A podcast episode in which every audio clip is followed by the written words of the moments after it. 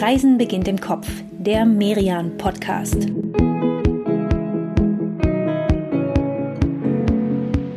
Herzlich willkommen zu einer neuen Folge von Reisen beginnt im Kopf, dem Merian Podcast. Wir sind zurück aus der Sommerpause und freuen uns sehr darauf, wieder mit euch auf Reisen zu gehen. Mein Name ist Katrin Sander. Ich bin die stellvertretende Chefredakteurin des Reise- und Kulturmagazins Merian. Und ich bin wie immer nicht alleine unterwegs. Bei mir ist meine Kollegin Inka Schmeling. Liebe Inka, hallo. Hallo Katrin, ich freue mich auf diese Reise. Das ist ja jetzt schon unsere siebte Reise im Kopf miteinander. Für alle neuen Hörerinnen und Hörer, die uns noch nicht kennen, in diesem Podcast, da nehmen wir euch für ein Wochenende mit uns auf Reisen. Wir zeigen euch Orte, von denen wir denken, die lohnt es sich zu entdecken. Dabei stoßen wir immer auf spannende Geschichten, Menschen, Bauwerke und natürlich haben wir immer viele, viele Tipps für euch. Ihr braucht jetzt aber nicht Zettel und Stift bereitlegen. Wir machen jedes Mal ganz ausführliche Shownotes mit allen Namen und Adressen der Orte, über die wir hier reden. Wenn ihr also nochmal was nachschauen wollt, einfach nur runter zu den Shownotes scrollen. So, Katrin, dann kann's losgehen. Und diesmal verreisen wir sogar nicht nur für ein Wochenende wie sonst. Wir haben noch einen Tag drangehängt und gönnen uns vier Tage. Von Donnerstag bis Sonntag. Genau, wir sind unterwegs in Sachsen. Und zwar nicht in den großen Städten Leipzig und Dresden, sondern wir gehen auf Kulturtour in gleich drei kleinen schmucken Städtchen, nämlich Meißen, Radebeul und Pirna. Wir starten an diesem Donnerstag in Dresden, schnappen uns hier gleich ein Auto und fahren, ja, gerade mal 25 Kilometer und schon sind wir da in Meißen. Tja, was würdest du sagen? Der erste Eindruck, der ist zauberhaft, würde ich sagen. Wenn man von der Elbbrücke auf die Stadt sieht, dann hat man einen grandiosen Blick auf die Albrechtsburg, die hier hoch oben thront. Und allein schon dieses Ensemble auf mehreren Ebenen, das macht mir eine Stadt ja immer gleich sehr sympathisch. Außerdem komme ich aus Meißen. Du kommst aus Meißen? Das hast du überhaupt nicht erzählt. Ja, nicht aus diesem Meißen, sondern aus einem Dorf in Ostwestfalen, das genauso heißt. Und ich wollte schon immer mal in das andere Meißen. Zugegeben, das ist auch deutlich berühmter. Ich sag nur Porzellan. Na gut, und älter wird es vermutlich auch sein, oder? Also Meißen ist ja nun immerhin die Keimzelle Sachsens. So um das Jahr 929 rum, da wurde hier eine erste Burg gebaut. Aber zu deren Füßen entwickelte sich dann ziemlich schnell ein Dorf und keine 40 Jahre später war Meißen schon Bischofssitz. Dresden wird erst über 200 Jahre später zum ersten Mal überhaupt erwähnt. Ja, und heute ist Dresden ungefähr 20 Mal so groß wie Meißen. Das hat nämlich knapp 30.000 Einwohner. Viele Orte von dieser Größe, die würden ja eher unter dem touristischen Radar laufen. Aber dieser hier, Meißen, hat eine Besonderheit. Denn hier wurde vor über 300 Jahren das erste europäische Porzellan hergestellt. Stimmt, das Meißner Porzellan, das ist ja echt weltberühmt und dahinter steckt auch eine echt tolle Geschichte. Aber lass uns die doch mal auf morgen verschieben. Für diesen ersten Tag wäre mir das jetzt irgendwie gerade noch so ein bisschen zu viel. Vielleicht stellen wir erstmal unser Auto ab und checken ein in unser Hotel. Und dass ich mich gerade beim ersten Anblick sofort verliebe. Meine Güte, ist das hübsch und nett hier. Ja, wir sind am Fährhaus Meißen und das ist ein Ort zum Wohlfühlen. Das liegt vor allem an dem Paar, das dieses Hotel eröffnet hat und betreibt. Das sind Christine und Vetter Christian Paulsen. Und an dem Namen hört man ja schon, die beiden kommen eher aus dem Norden statt aus Sachsen. Sie kommen aus Ostholstein und sind vor acht Jahren nach Meißen gezogen, um dieses Hotel hier aufzumachen. Lass uns doch mal reingehen. Allein die Lobby hier, die ist ja schon irgendwie sehr typisch für das Hotel. Links sieht man eine offene Küche, hier ist noch so eine kleine Rezeption, rechts dann das wirklich sehr liebevoll gestaltete Wohnzimmer, wo die Gäste sich eigentlich den ganzen Tag hinsetzen und sich gemütlich machen können. Man hört Christine Paulsen ja schon im Hintergrund klappern. Und ich würde sagen, wir fragen sie einfach mal, warum sie vor acht Jahren einen solchen Sprung gemacht hat. Von Ostholstein nach Meißen. Als wir hier angefangen haben mit 50, äh, haben wir vor allem eine Aufgabe gesucht. Also es war damals so, dass unsere Kinder aus dem Gröbsten draußen waren. Also die waren so, naja, gingen wohl noch zur Schule, aber brauchten mich nicht mehr so sehr. Ich war ja so eine typische Westmama, wenn man so will. Ich war ja all die Jahre mit unseren Kindern zu Hause. Und äh, ich habe dann gemerkt, dass man das also jenseits der 40 schwer hat auf dem Arbeitsmarkt. Und da haben wir die Entscheidung gefasst, was eigenes zu machen. Es gibt hier ja nur zehn Zimmer und von denen hat jedes einen eigenen Namen und damit auch immer ein eigenes Thema. Meins heißt Hortus und so sieht es auch aus, nach Garten, viel Grün, blumiges Dekor an den Wänden. Kacheln wie Kunstwerk hat Feder Christian Paulsen beigesteuert. Ich würde aber sagen, wir reißen uns jetzt hier trotzdem mal los, laufen über die Altstadtbrücke und erkunden Meißen, oder? Auf jeden Fall. Auf mich hat ja Meißen vom Auto aus sogar größer gewirkt, als die Stadt mit ihren knapp 30.000 Einwohnern ist. Das macht wahrscheinlich diese mächtige Albrechtsburg da oben. Komm, da schlendern wir einfach gleich mal als allererstes hin. Vielleicht noch mit einem kleinen Schlenker über den netten Kleinmarkt. Ich finde, man hört hier ja schon so richtig, was diesen Platz überhaupt, diese Stadt eigentlich so ausmacht. So eine herzliche, entspannte Nachbarschaftsstimmung. Die Pizzeria Gallonero und die Kleinmarktschenke, die haben hier ihre Stühle und Tische rausgestellt auf dem Platz. Man sitzt unter Ahornbäumen zusammen und ringsum, da gibt's noch so richtig viele kleine Läden. Ein Kurzwarenladen, eine Keramikwerkstatt, ein Uhrmacher. Der steht gerade auf einer Leiter und erntet Trauben von dem Wein, der an seiner Fassade hochrankt. Seine Frau fegt vor der Tür und man hört das vielleicht im Hintergrund. Da kommt immer mal eine Nachbarin oder ein Nachbar vorbei und hält ein kleines Schwätzchen. Von hier sind es ja auch nur noch ein paar Schritte bis zur Frauenkirche. Auch Meißen hat eine Frauenkirche, nicht nur Dresden.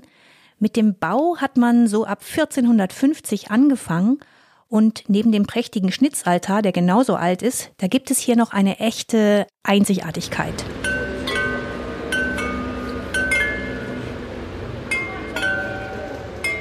Die hören wir jetzt schon, während wir auf die Kirche zulaufen. Ganze 37 Glocken aus Meißner Porzellan. Als man die da oben am Turm installiert hat, im Jahr 1929, da war es tatsächlich das erste stimmbare und damit ja überhaupt auch spielbare Porzellanglockenspiel der Welt. Na, lass uns mal weiterschlendern. Von hier aus führt die Burgstraße langsam aber stetig bergauf und vorbei an, ja, noch ein paar echt netten Läden. In der Kaffeeklappe, da könnten wir jetzt zum Beispiel kurz auf einen Cappuccino einkehren. Hier werden sogar die Bohnen selbst geröstet. Oder wir trinken in der Schokoladenbar Ketzal einen Kakao oder sogar schon ein Glas Wein im Weinladen. Klingt alles gut, aber lass uns doch lieber erstmal meistens Burgberg erklimmen und in den gotischen Dom aus dem 13. Jahrhundert gehen. Den hat ja schon Goethe gelobt als das schlankste, schönste aller Gebäude jener Zeit, die ich kenne. Alles klar, dann mal nichts wie rein und hör mal, wir haben sogar Glück gerade. Es findet ein Orgelkonzert hier drin statt. Der ist wirklich sehr prächtig, der Dom. Als Gebäude, ja, da hatte Goethe recht, aber es gibt auch viele ganz besondere Details. Sowas schätze ich ja immer sehr, gerade wenn ich versuche, an solchen Orten meine Kinder für Geschichte zu begeistern.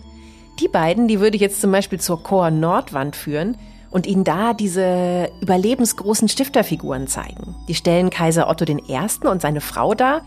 Und ich finde diesen Anblick irgendwie wirklich krass. Dank der Farben und dieser detailgenauen Arbeit stehen da plötzlich zwei Menschen aus dem 10. Jahrhundert vor einem.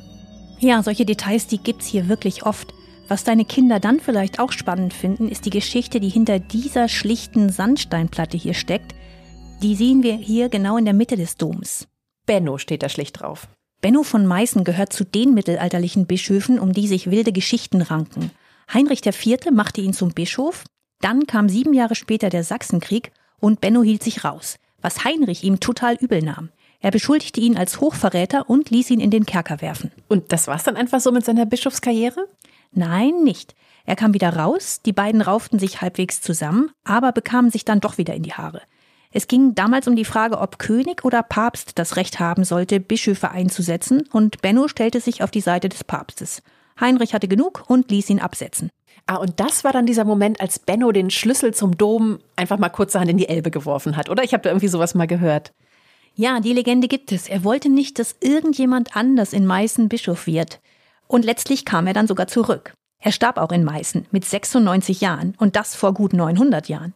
Sein Name bedeutet auch der Bärenstarke und er scheint ja tatsächlich ein zäher Kerl gewesen zu sein. Nur war der Schlüssel weg, als er dann wieder in den Dom kam. Ja, der tauchte natürlich auf wundersame Weise wieder auf, und zwar in den Kiemen eines Fisches, der ihm nach seiner Rückkehr nach Meißen serviert wurde. Sagt die Legende. Und deshalb bildet man Benno auch oft mit einem Fisch und einem Schlüssel ab.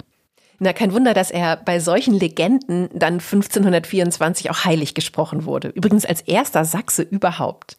Zu dieser Zeit hatte Martin Luther, gerade hier in Sachsen, ja schon die Reformation losgetreten und dem passte dieser Kult um Benno natürlich gar nicht. Weswegen Luthers Anhänger wenige Jahre später den Dom stürmten und Bennos Grab komplett zerstörten. Heute gibt es eben nur noch diese schlichte Sandsteinplatte zu sehen. Okay, ich merke schon, hier oben auf dem Meißner Burgberg, da gibt es viel Geschichte zu erkunden. Lass uns doch mal gleich neben dem Dom in die Albrechtsburg gehen. Wir laufen einmal hier die steinerne Wendeltreppe hoch. So, und jetzt sind wir im großen Saal. Wenn wir uns unten an der Kasse ein sogenanntes Histopad ausgeliehen haben, also ein Tablet mit einer speziellen App, dann müssen wir das jetzt hier eigentlich nur noch an diesen weißen Würfel halten. Und schon stehen wir im Jahr 1493 in diesem Saal, sehen den sächsischen Kurfürsten Friedrich den Weisen und die Herzogin Sidonia. Oder wir sehen eine gedeckte Festtafel aus dieser Zeit. Das ist ja echt komfortabel, eine Zeitreise per Augmented Reality. Also damit kann man Kinder auf jeden Fall gut für Geschichte begeistern. Das funktioniert bei meinen übrigens auch immer ganz gut, wenn ich ihnen von einzelnen Menschen erzähle. Wie Benno oder August dem Starken. Das wäre auch so ein Typ, über den man wunderbar historische Zusammenhänge erklären kann. Du meinst, weil es ohne ihn das Meißner Porzellan nicht gäbe und Dresden um hunderte von Kunstwerken ärmer wäre? Ja, aber auch weil er so ein außergewöhnlicher, exzentrischer und interessanter Typ war. Viele Frauengeschichten, prunksüchtig, aber auch durchaus machtbewusst und strategisch. Dabei war es ja eigentlich gar nicht zu erwarten, dass er zum Kurfürsten wird. Eigentlich sollte er Offizier werden. Er war ja nur der Zweitgeborene. Doch dann stirbt 1694 sein älterer Bruder. Und August muss halt auf den Fürstenthron mit 24. Und das war jetzt nichts, womit er gehadert hätte. August liebte den Luxus, ausschweifende Feste, große Partys. Das größte Fest, das er ausgerichtet hat, war die Hochzeit seines Sohnes. 4000 Gäste bei einem Fest, das sechs Wochen gedauert hat. Das war ziemlich genau vor 300 Jahren, im September 1719. Es gab damals eine eigene Oper, Paraden, Bälle, das hat natürlich alles jede Menge Geld gekostet. Aber er war ja auch nicht so ein Märchenkönig wie zum Beispiel Bayerns Ludwig II., der vom Regieren nichts wissen wollte. Im Gegenteil, er hat ziemlich pragmatisch bis skrupellos alles getan, um seine Position zu festigen. Zwar hat er kaum jemals mal eine Schlacht gewonnen, aber er hat politische Fragen dann eben anders geregelt. Hat mal Bestechungsgelder gezahlt oder als er König von Polen wird, da bekennt er sich einfach kurzerhand zum katholischen Glauben. Das war für die Sachsen natürlich echt ein Schlag ins Gesicht. Also immerhin waren die ja quasi Protestanten der ersten Stunde gewesen. Ja, und auf der anderen Seite hat er dann auch schon mal 600 Soldaten gegen 150 chinesische Vasen ausgetauscht. Porzellan war nämlich eine seiner großen Leidenschaften. Und deswegen war er auch so hinter dem Arcanum her. Das ist das Wort für das Geheimnis der Porzellanherstellung. Womit wir dann wieder hier in Meißen wären, da hat er es dann ja produzieren lassen. Das Porzellan, das heben wir uns für morgen auf, aber wir könnten jetzt beim Abendessen, wenn du magst, schon mal unseren Appetit anstacheln und ja, uns ein Menü auf echtem Meißner Porzellan bestellen. Das geht zum Beispiel im Ratskeller. Oh, beim Lesen der Speisekarte, da läuft mir jetzt auch so richtig das Wasser im Mund zusammen.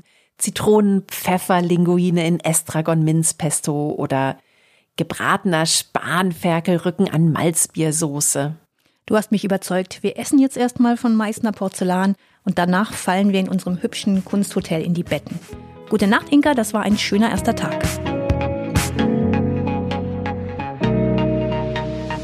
Wir möchten euch in dieser kurzen Pause unser Magazin Merian vorstellen. Merian ist das erste und führende Reise- und Kulturmagazin in Deutschland und erscheint jeden Monat zu einer anderen Stadt, einer Region oder einem Land. Und das seit mehr als 70 Jahren. Wir haben in diesem Jahr gleich zwei Ausgaben mit dem Titel Deutschland neu entdecken gemacht. Eine davon widmet sich ganz den Kulturhighlights des Landes.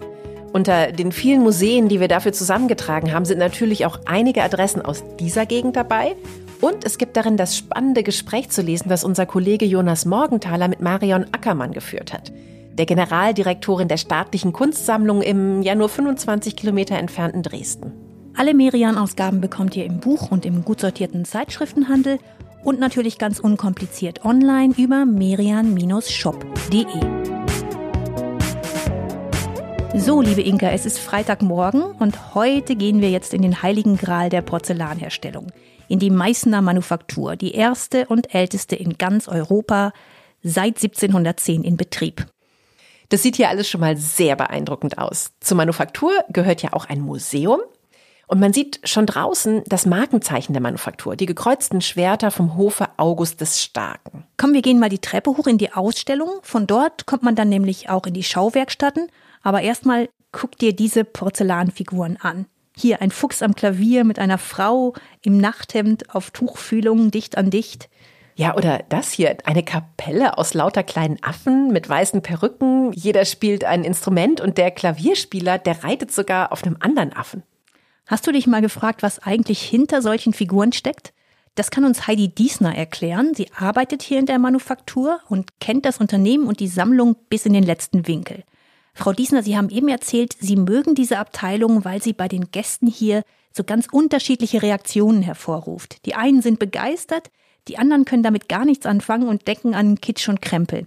Erklären Sie uns doch mal bitte, was hat der Künstler sich dabei gedacht? Wenn man sich ja mal beispielhaft etwas rausnimmt, dann weckt man so ein bisschen das Verständnis, dass das eben nicht nur Dekoration ist, sondern der Künstler will mir etwas sagen. Ne?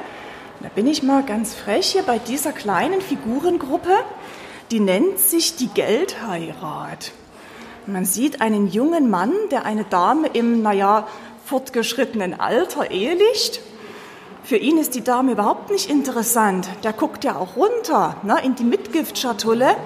Und da gibt es im südlichen Deutschland einen kleinen gemeinen Spruch, die Schönheit geht, der Hektar besteht. Und was hat man dann mit solchen Figuren gemacht? Hat man sie einfach gesammelt oder jemandem zum Geschenk gemacht? Ganz ursprünglich, wenn man sich jetzt die Zahlen anschaut, ne, ja. sind die alle 18. Jahrhundert. Und das war natürlich eine Zeit, als ausschließlich die Adligkeit sowas in Auftrag gegeben hat. Deren Hintergrund war immer, ähm, wir laden Gäste ein, es gibt große Feierlichkeiten und wenn sich jetzt aber die Gäste nicht kennen, die treffen sich zum ersten Mal, dann wissen die eventuell irgendwann nicht mehr, worüber sie reden sollen. Das Thema Wetter ist ja schon irgendwann mal erschöpft. Ne? Und dann sollten diese Figuren einfach die Unterhaltung ein bisschen anregen. Man stellte das tatsächlich auf die Festtafel drauf. Wenn man britische Gäste hat, die verstehen das sofort. Conversation Piece. Ne? Ah ja, ne? da habe ich ja was, was ich kommentieren kann. Und gerade solche Sachen hier. Ach, der heiratet die ja nur weil. Der Gossip des 18. Jahrhunderts in Porzellan gegossen. Heute, ja, würde man vielleicht seine Fotos und Videos auf Instagram oder TikTok stellen. Und damals stellte man einfach eine Figur auf den Tisch. Da sieht man auch die Affen hier mit ganz anderen Augen. Ja, die pure Satire auf den Hofstaat. Lauter wilde Affen, die sich Perücken aufsetzen und Instrumente halten, die sie gar nicht spielen können. Und kein einziger guckt zum Kapellmeister. Aber schau mal da vorne, da ist ja der Meißner Klassiker, das Zwiebelmuster.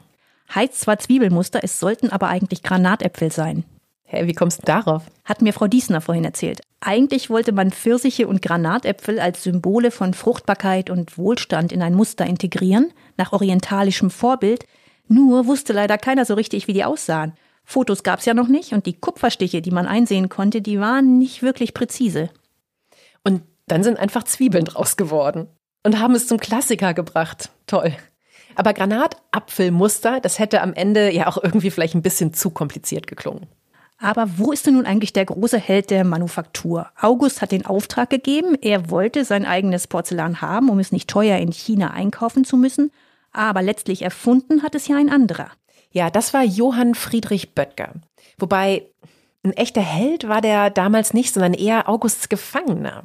So ein etwas halbseidener Typ, der eigentlich vorhatte, als Alchemist Gold zu mischen. Dann musste er auf Porzellan umschwenken, weil der Kurfürst es so wollte. Und er hat auf dem Weg zur Enthüllung des Arkanums so viele giftige Substanzen zusammengemischt, dass er mit 37 Jahren gestorben ist. Tragisch. Ahnt man nicht, wenn man hier seine Büste im Museum sieht. Zumindest posthum ist er der elegante Grand Seigneur des Porzellans. Mittlerweile sind wir ja nun hier in der Schauwerkstatt und können zusehen, wie hier eine Porzellanmalerin äh, ihre Arbeit verrichtet. Das könnte ich nie, diese feinen Striche, diese Geduld. Wie ist das bei dir? Nee, dafür hätte ich echt auch absolut keine Geduld. Aber umso faszinierender finde ich es, dass andere das können. Wie viel Präzision, wie viele Arbeitsschritte in so einem einzigen Teller stecken. Von einem Conversation Piece ganz zu schweigen. Echt irre. Ich bin jedes Jahr schon immer total überfordert davon, mit unseren Kindern Weihnachtsgeschenke für die Verwandtschaft zu basteln. Ja, und dann ist das auch kein Job, in dem du eben mal den Arbeitgeber wechselst. Wer hier als Porzellanmaler zum Beispiel anfängt, der bleibt meistens bis zur Rente, denn wer sich einmal in diese Meißner Modelle und Dekors eingefuchst hat, der kann das ganz schwer nochmal komplett auswechseln. Dass es solche Jobs noch gibt, finde ich unglaublich. Unsere Kinder, die könnten es hier zumindest mal ausprobieren. Für Familien gibt's nämlich in der Manufaktur Workshops, bei denen Kinder die einzelnen Schritte der Porzellanherstellung selbst austesten können. Und niemand ist böse, wenn dabei dann doch mal was zu Bruch geht. Aber nach so viel Porzellan, was würdest du denn davon halten, wenn wir Meißen jetzt mal verlassen und uns eine andere absolute Top-Sehenswürdigkeit dieser Gegend hier anschauen? Die Weinbaugebiete an der Elbe. Da könnten wir uns jetzt natürlich ganz klassisch auf den Weg zum Gut Wackerbad machen. Das ist ja das sächsische Staatsweingut, 850 Jahre Geschichte, ein riesiger Garten, ein wunderschönes herrschaftliches Schloss und eine riesige Auswahl an Weinen. Aber ich habe noch eine andere Idee. Ganz in der Nähe, auch in Radebeul, wie Gut Wackerbad, da liegt das Weingut von Karl Friedrich Aust. Lass uns mal dahin fahren und mit dem Winzer persönlich reden. Das Wetter ist fantastisch und wenn wir Glück haben, dann führt er uns selbst durch seinen Weinberg. Das Glück haben wir. Karl Friedrich Aust nimmt sich sogar richtig viel Zeit für uns und das ist wirklich eine sehr spannende und vor allem auch sehr leckere Einführung in die sächsischen Weine. Es geht los im Garten seines Gutes bei Radebeul. Aust entkorkt für uns einen seiner liebsten Weißweine, den Auxerrois. Dazu gibt es Winzergulasch und einen fantastischen Blick auf Austs Hausberg, den Goldenen Wagen. Aust ist hier auf dem Gut aufgewachsen und nach der Schulzeit ist er zwar kurz weggegangen und hat in Köln eine Steinmetzlehre absolviert, aber das war für ihn eher so ein kleiner Seitenschlenker, nichts Ernstes, hat ihn ziemlich schnell wieder nach Hause gezogen. Bei dem Blick, den wir hier gerade haben, kann ich das nur zu gut verstehen. Aber das ist Aust ja mittlerweile auch selbst sehr bewusst, in was für einer tollen Lage er hier lebt und arbeitet. Ein Freund kam mal zu mir, ein Winzerkollege, und sagte, weißt du, dass du an einem der schönsten Weinlagen Deutschland sitzt und ähm, deine Weinberge hast. Und das habe ich damals so nicht wahrgenommen, weil man kennt ja auch die, die Sorgen, die man hat und die Arbeit. Mhm. Und dann habe ich so hochgeguckt und ja, eigentlich stimmt's. Für den nächsten Wein gehen wir jetzt aber noch ein paar Schritte den Weinberg hinauf bis zu einer Pergola. Und für dort hat uns Aust sogar noch einen, ja, so einen richtigen kleinen Picknickkorb gepackt. Das ist ein ganz besonderes, schönes Angebot seines Gutes. Wer sich vorher anmeldet, der darf mit einem fertig gepackten Picknickkorb den goldenen Wagen hochsteigen und trinkt dann die Weine von Karl Friedrich Aust genau dort, wo die Trauben wachsen und ja auch bis heute ausschließlich von Hand geerntet werden. Was wir jetzt trinken, das ist ein Spätburgunder und zwar nicht irgendeiner, dieser hier, Jahrgang 2018, der wurde gerade bei der Landesweinprämierung als bester Rotwein ausgezeichnet. Super. Zum Wohl. Eine tolle und verdiente Auszeichnung, finde ich. Aust selbst sagt ja so ein wenig lapidar über den Druck, der jedes Jahr auf ihm als Winzer lastet. Und dann ist quasi jedes Jahr ist ein Versuch. Und der Winzer hat nur, man sagt so ganz grob, so 60, 40 Versuche. Und dann irgendeiner sollte mal zwischendurch gelingen. Na, ich würde sagen, Aust selbst sind schon mehrere Versuche gelungen. Absolut. Und wenn man seinen Wein hier direkt mit Blick über die Reben bis nach Dresden genießt, dann will man eigentlich gar nicht wieder weg. Deswegen lassen wir den Tag doch einfach hier ausklingen. Prost, Inga. Ich freue mich auf morgen. Wir nutzen diese nächtliche Pause, um euch unseren Werbepartner CW vorzustellen. Wenn wir unterwegs sind, dann machen wir meistens unglaublich viele Fotos, um Eindrücke festzuhalten, Situationen einzufangen Umso schöner ist es, wenn man sich die große Auswahl hinterher vornimmt, um daraus ein Fotobuch zusammenzustellen. Die Software von CW macht einem das wirklich leicht. Und wer trotzdem noch Fragen hat oder vielleicht auch einfach so ein bisschen Input noch braucht oder so, der kann eines der kostenlosen Webinare auf der Homepage von CW anschauen. Da wird für Anfänger und Fortgeschrittene ganz einfach erklärt, wie man ein Fotobuch im gewünschten Design anlegt. Es ist Samstag früh. Das war so schön gestern Abend in der Pergola bei Karl Friedrich aus. Ich habe gar nicht gemerkt, wie die Zeit vergangen ist. Auf jeden Fall so schnell, dass wir beide noch nicht durch sind mit Radebeul, der zweiten kleinen Stadt auf unserer Drei-Städte-Tour. Dieses kleine hübsche Radebeul hat ja einen hochgreifenden Spitznamen. Das sächsische Nizza. Radebeul ist nämlich nicht nur eine Weinstadt, sondern auch eine Villenstadt. Lange Jahre haftete der Stadt außerdem das Image einer Millionärsstadt an, das ist aber statistisch nicht haltbar. Es gibt also nicht wirklich überdurchschnittlich viele Millionäre. Aber die Villen, die gibt es und viele von ihnen sind wirklich wunderschön restauriert. In eine davon zog im Jahr 1896 Karl May ein. Der war damals Mitte 50 und gerade auf dem Höhepunkt seines Ruhmes angekommen und ja, ein bisschen auch auf dem Höhepunkt seines Wahnsinns. Er hatte sich mittlerweile nämlich nicht nur seine weltberühmten Figuren Winnetou und Old Shatterhand ausgedacht, Er dachte oder behauptete zumindest, selbst dieser Old Shatterhand zu sein, also all diese Abenteuer wirklich selbst erlebt zu haben. Dabei hat er doch in Wahrheit erst sehr spät überhaupt persönlich einen Fuß nach Amerika gesetzt, oder? Ja, das war erst 1908, also zwölf Jahre, nachdem er hier diese Radebeuler Villa bezogen hatte. Und auch da kam er nicht in das Gebiet der Apachen, über die er ja schreibt, sondern blieb ganz im Osten Nordamerikas. Also mit der Wahrheit hatte Kamai es nicht so wirklich. Gegen Ende seines Lebens fielen dann auch deswegen die Kritiker ganz schön über ihn her. Aber das, was er erfunden hat, das war immerhin so abenteuerlich, dass zumindest meine Kinder seine Geschichten auch heute noch, ja, echt gerne lesen oder anschauen. Für Familien ist das hier auf jeden Fall ein spannender Ort. In der Villa, da sehen wir Karl Mays Arbeitszimmer. Schau mal hier mit Löwen und Bärenfell auf den Boden. Boah. Nächstes Mal, dann nehmen wir die Kinder mit nach Radebeul ins Karl-May-Museum. Er selbst nannte seine Villa ja allen Ernstes Villa Shatterhand. Spannend ist auch die Ausstellung in einer Blockhütte am Ende des Gartens. Das ist dann die Villa Bärenfett.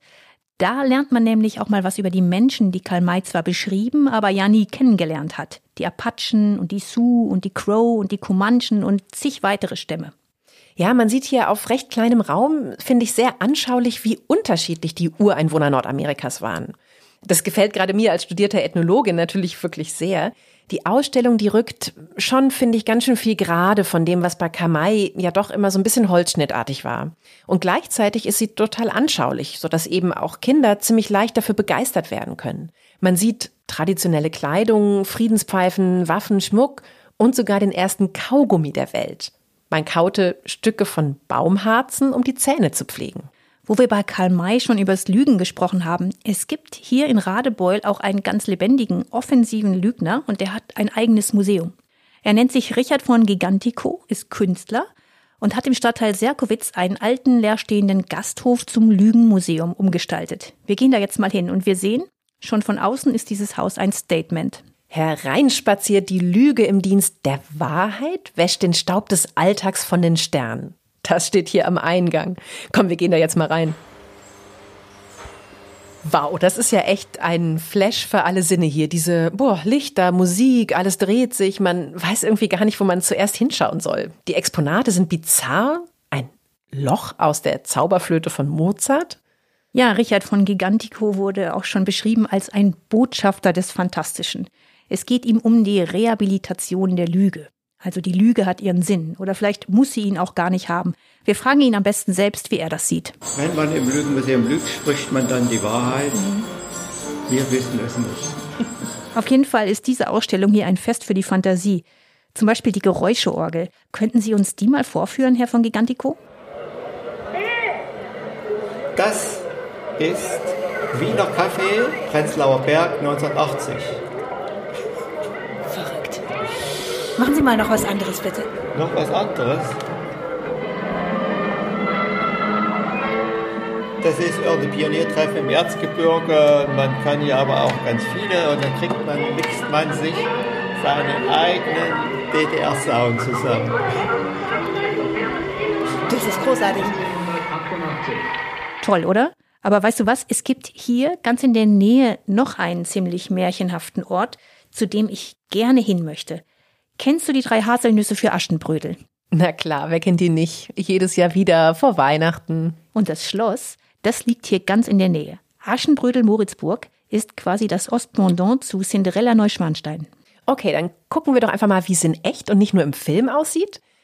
So, wir sind da und oh ja, du hast recht, das ist wirklich eine Schönheit. Ein Wasserschloss in Pastellgelb mitten auf einer künstlichen Insel. Das hat sich natürlich auch wieder August der Starke bauen lassen. Absolut. Und es gibt sogar eine Porzellansammlung. Aber ich würde sagen, die sparen wir uns jetzt mal und wenden den Blick lieber auf Augusts Bett. Auch da hat er sich nicht lumpen lassen. Es ist verziert mit zwei Millionen farbigen Federn. Unglaublich, wirklich. Auf den ersten Blick sieht der Baldachin des Bettes aus wie gestickt oder wie ein Teppich.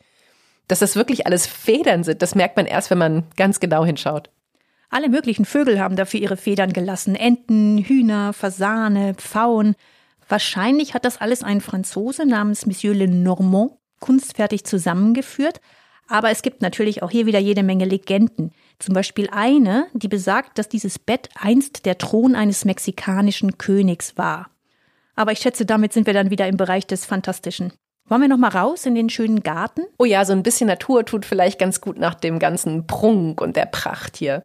Auch wenn das Grün natürlich im Garten auch ganz schön gezähmt und herrschaftlich in Form gebracht ist. Wobei vollendet wurde der Park nach Augusts Plänen ja nie.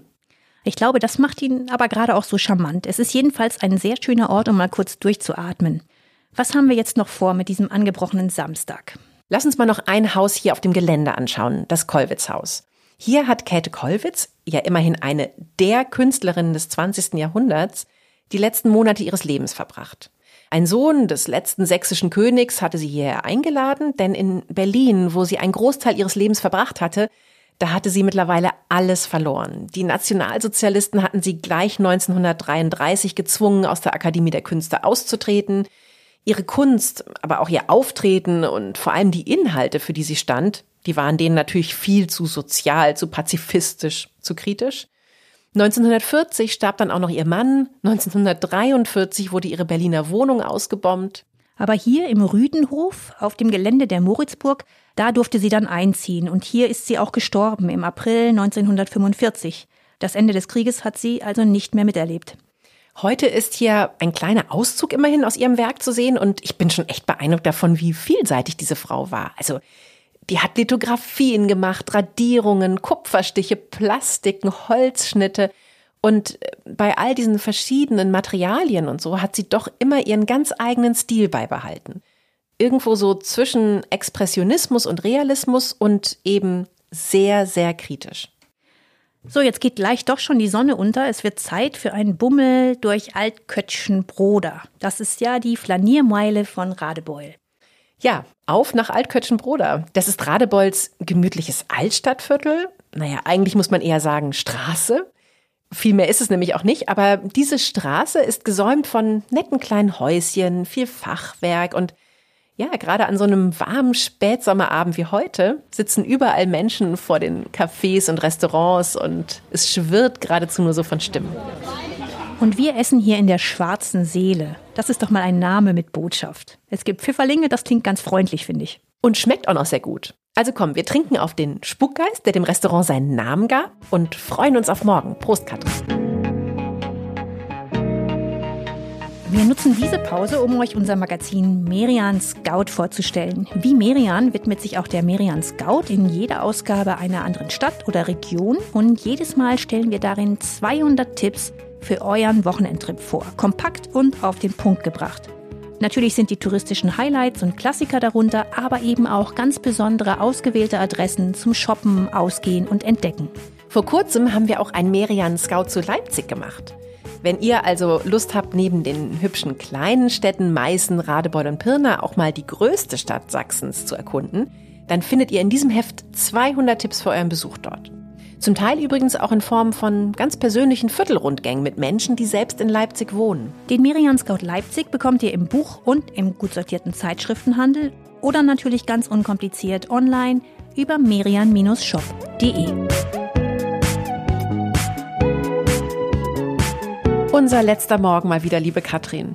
Für heute haben wir uns noch so ein schönes Städtchen vorgenommen. Diesmal liegt es östlich von Dresden und zwar Pirna. Ja, der letzte Tag, wie schade. Das ist der Nachteil, wenn man sich mehrere Städte vornimmt, dann weiß man auf einmal genau, wann die Route zu Ende geht. Aber jetzt genießen wir erstmal Pirna. Knapp 40.000 Einwohner und berühmt für den Canaletto-Blick. Bei Canaletto, da denke ich eigentlich immer sofort an Dresden und das Elbufer da, weil in Dresden war er doch eigentlich Hofmaler. Genau, angestellt beim Sohn von August dem Starken. Dieser August, der begegnet uns wirklich überall hier. Canaletto, der kam eigentlich aus Venedig und hieß Bernardo Bellotto. Er war 25, als er 1747 nach Dresden zog. Seine Spezialität waren Veduten, also möglichst originalgetreue Stadtansichten, die er mit Hilfe einer Kamera obscura herstellte. In Pirna hat er gleich elf Stück davon geschaffen, immer von einer anderen Ecke aus. Das ist wirklich viel und wir stehen jetzt hier auf dem Markt und blicken über die Marienkirche hoch zur Festung Sonnenstein. Das ist Canalettos berühmteste Pirna-Ansicht. Lustig, wie wenig sich hier verändert hat seitdem. Ich habe jetzt hier den Canaletto-Blick vom Gemälde gerade auf meinem Telefon und es sieht ja eigentlich beinahe genauso aus wie damals. Ja, man könnte hier wirklich einen Historienfilm drehen. Es war tatsächlich so, dass man Canalettos Bild als Referenz genommen hat, als es darum ging, den Markt denkmalgerecht und historisch genau wieder aufzubauen. Und was ich total schön finde, ist, dass hier auch am Sonntag Leben auf den Straßen ist. Lass uns doch mal ein bisschen durch die Gassen spazieren und, boah, guck mal da drüben die Hochwassermarken von 2002 und 2013. Die Bilder, die habe ich auch echt noch im Kopf. Das Wasser, was damals hier war, das stünde uns jetzt heute weit über unseren Köpfen. Das muss eine enorme Leistung gewesen sein, nach so einer Katastrophe alles wieder aufzuräumen und aufzubauen. Und dann kommt elf Jahre später das Wasser gleich nochmal mit solcher Wucht. Aber Sie haben es gut hinbekommen hier in Pirna. Ich finde, wir trinken jetzt mal einen Kaffee. Oh ja, und zwar einen echten Pirna Kaffee bei Ernst Schmole. Das ist die Traditionsrösterei der Stadt. Es gibt sie schon seit 140 Jahren und mittlerweile gehören ein Café und ein Feinkostgeschäft dazu und sogar ein Weinhaus. Der Chef hier, das ist ein Pirna durch und durch. Er hat das Geschäft von seiner Mutter übernommen und heißt Tino Wunderlich. Und wir fragen ihn jetzt einfach mal nach seinem Kaffee. Wir machen äh, inzwischen 16 Sorten Kaffee. Das ist ziemlich viel, aber es ragen zwei heraus. Wir haben eine Mischung, die ist mittlerweile in ihrer Rezeptur 30 Jahre alt, also sprich so alt wie maximal möglich, wenn man bedenkt, dass man in der DDR-Zeit nicht alle Kaffeesorten kriegen konnte, die man wollte. Und die zweite Sorte ist unsere Pirnaer Mischung und die ist besonders, die hat meine Mutter erfunden damals nach dem großen Hochwasser 2002 als Widmung für all die Pirner, die uns beim Wiederaufräumen äh, geholfen haben und beim Wiedererstarken unterstützt haben. Das klingt sehr gut, den sollten wir auf jeden Fall bestellen. Das zeigt ja auch, wie präsent das Hochwasser doch noch in der Stadt ist. Das sagt ja auch Tino Wunderlich, sowas vergisst man einfach nicht. Also diese, diese Krisen haben wirklich extremst geholfen, um aus vielen individuellen Geschäftsleuten und Anwohnern eine Gruppe zu machen, die sich einander verbunden fühlt. Da waren die Hochwasser 2002 und 2013 wirklich essentiell für. Liebe Inka, wollen wir jetzt noch mal hoch zur Festung Sonnenstein? Die hat ja Canaletto auch gleich mehrmals gemalt und das ist ein wirklich hübscher Spaziergang, glaube ich. Und bis nach oben brauchen wir nur eine Viertelstunde, oder? Ja, aber es geht auch ein bisschen bergauf. Das Schloss Sonnenstein, das liegt auf einem Felsplateau, so 70 Meter über der Elbe. Ah, hier, wo der Weg losgeht, da können wir vorher noch mal kurz unsere Wasserflaschen auffüllen am Erlpeterbrunnen. Es heißt, die Mädchen, die an Ostern schweigend hier hingehen und sich hier Wasser holen, womit sie sich dann zu Hause waschen, die werden besonders schön sein. Hm, Ostern ist gerade nicht. Geschwiegen haben wir auch nicht, aber schaden kann es ja nicht. So, weiter geht's, hoch zum Schloss. Darin sind heute Büros. Es ist der Verwaltungssitz des Landkreises hat aber einen netten Biergarten mit dem wahrscheinlich schönsten Blick auf Pirna, oder? So wie das aussieht? Ja, das sieht alles sehr idyllisch aus von hier oben. Kaum vorstellbar, was hier lange für ein Leid geherrscht hat. Ab 1811 nutzte man das Schloss als Heilanstalt für Geisteskranke. Für ihre Zeit war diese Heilanstalt sogar vergleichsweise fortschrittlich, aber dann kam 1928 ein Direktor, der schon sehr früh die Euthanasie der Nationalsozialisten befürwortet hat. Ja, schrecklich. Es kam zu Zwangssterilisationen, zu Tötungen. Fast 14.000 Menschen wurden hier oben umgebracht. Es gibt eine Gedenkstätte dazu auf dem Gelände, die ist sehr sehenswert, aber auch sehr erschreckend. Puh, ja, nach dem Besuch hier, da bräuchte ich jetzt ehrlicherweise noch mal eine kleine Aufmunterung, bevor wir uns auf den Weg nach Hause machen. Dann lass uns doch noch mal in die Weinberge fahren und zumindest eine Kiste Wein mitnehmen, auch wenn wir sie dann vom Bahnhof nach Hause tragen müssen machen wir noch einen letzten Schlenker nach Pillnitz. Das ist eine Top-Lage an der Elbe und dort besuchen wir Klaus Zimmerling. Das ist auf jeden Fall ein schönes Finale an diesem langen Wochenende. Klaus Zimmerling lebt hier auf dem Weingut zusammen mit seiner Frau. Die ist Künstlerin und gestaltet aus Bronze und Holz Skulpturen und so Bringbrunnenfiguren. Ne? Hier steht ja einer direkt vor dem Haus. Das sieht wirklich toll aus.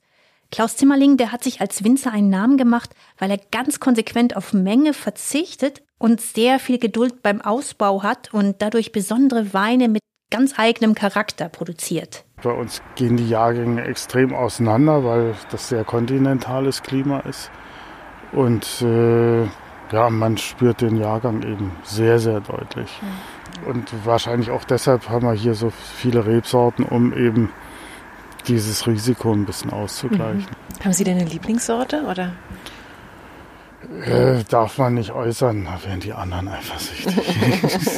Und er füllt seine Weine auch noch in so sehr schöne, schlanke Halbliterflaschen ab. Die Etiketten, die ziert jedes Jahr eine andere Skulptur seiner Frau. Oh, da könnte ich regelrecht zur Weinsammlerin werden. Wir machen es ja zum Ende unseres Podcasts immer so, dass wir uns einen Ort mit schöner Aussicht suchen. Und da sind wir hier schon an einer idealen Stelle.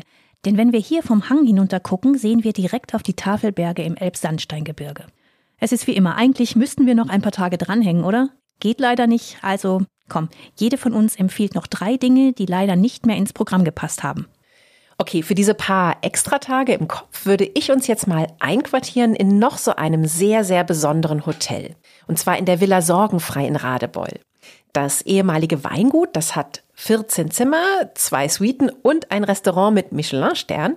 Dazu kommen noch fast 7000 Quadratmeter Garten oder vielleicht besser gesagt Park. Also ich würde sagen, der Name Sorgenfrei, der trifft die Lage da, glaube ich, ganz gut. Dann komme ich auch mit einem Hotel, und zwar einem, das ich in Pirna entdeckt habe. Der Laurichhof ist nämlich ein echt hippes, schickes Designhotel mit Zimmern und Suiten, wie du sie auch in London oder Manhattan erwarten würdest. Sehr stylisch, aber dabei total sympathisch. Geführt wird das Haus von Anne-Kathrin Seidel und ihrem Sohn Franz Philipp. Die beiden sind Designer und haben sich hier ihr ganz eigenes Lieblingshotel entworfen. Von mir kommt als nächstes noch ein Tipp, wo ich meine Familie gerne mal mit hinnehmen würde noch so einer, davon hatten wir diesmal ja irgendwie echt viele, und zwar in den Barockgarten Großsedlitz. Kultur mit Kindern ist ja immer so eine Sache, aber hier haben sie wenigstens mal richtig viel Platz zum Austoben. Apropos Kultur, wir haben ja jetzt ziemlich viel über Wein geredet, über Porzellan, über die Gemälde von Canaletto. Musik spielt hier aber auch eine Rolle. In Graupa sind nämlich die Richard Wagner Stätten. Wagner kam dort 1847 hin, er war quasi auf der Flucht aus Dresden sein Tannhäuser war aus dem Programm geflogen. Nach nur acht Vorstellungen Wagner war total frustriert und sucht Abstand. Dann entwirft er hier in Graupa den Lohengrin. Und diese Oper, die wird sein größter Erfolg. Und das Ferienhaus, in dem er damals war, sozusagen, das ist heute das Lohengrin-Haus und zeigt ein kleines Museum. Mein letzter Tipp, quasi das Dessert, ist die Schokoladenmanufaktur Adoratio. Die hat einen netten kleinen Laden in Pirna, gleich am Marktplatz, und eine Faktur in der sächsischen Schweiz, in Türmsdorf. Da bietet sie dann sogar noch kleine Genusstouren an in den Schlosspark. Ja, oder aber, und das ist mein letzter Tipp, wir trainieren die Schokolade wieder ab und fahren Rad. Man könnte nämlich auf dem über 1000 Kilometer langen Elbe-Radweg das Teilstück wählen, das von Meißen über Radebeul und Dresden bis nach Pirna führt und dann sogar weiter in die sächsische Schweiz bis nach Tschechien. Wir wollen ja in der nächsten Episode sowieso mal ein Naturwochenende machen. Dafür müssen wir aber gar nicht weit. Ich wollte immer schon mal ins Erzgebirge und das ist von hier eigentlich keine zwei Stunden mit dem Auto entfernt. Ja, und dann nehmen wir noch das Vogtland hinzu, das liegt gleich nebenan, und gehen dort einfach mal wandern. Okay, und dafür gönnen wir uns aber dann auch wieder vier Tage, oder? Auf jeden Fall. Ja, wir freuen uns schon, wenn ihr in der nächsten Folge mit dabei seid. Es geht nochmal nach Sachsen, diesmal in die Natur mit Wanderschuhen und zum Pilze suchen und natürlich führen wir euch in die schönsten Orte. Wir sagen danke, dass ihr heute mit uns unterwegs wart bei Reisen beginnt im Kopf, dem Merian Podcast. Passt auf euch auf und alles Gute.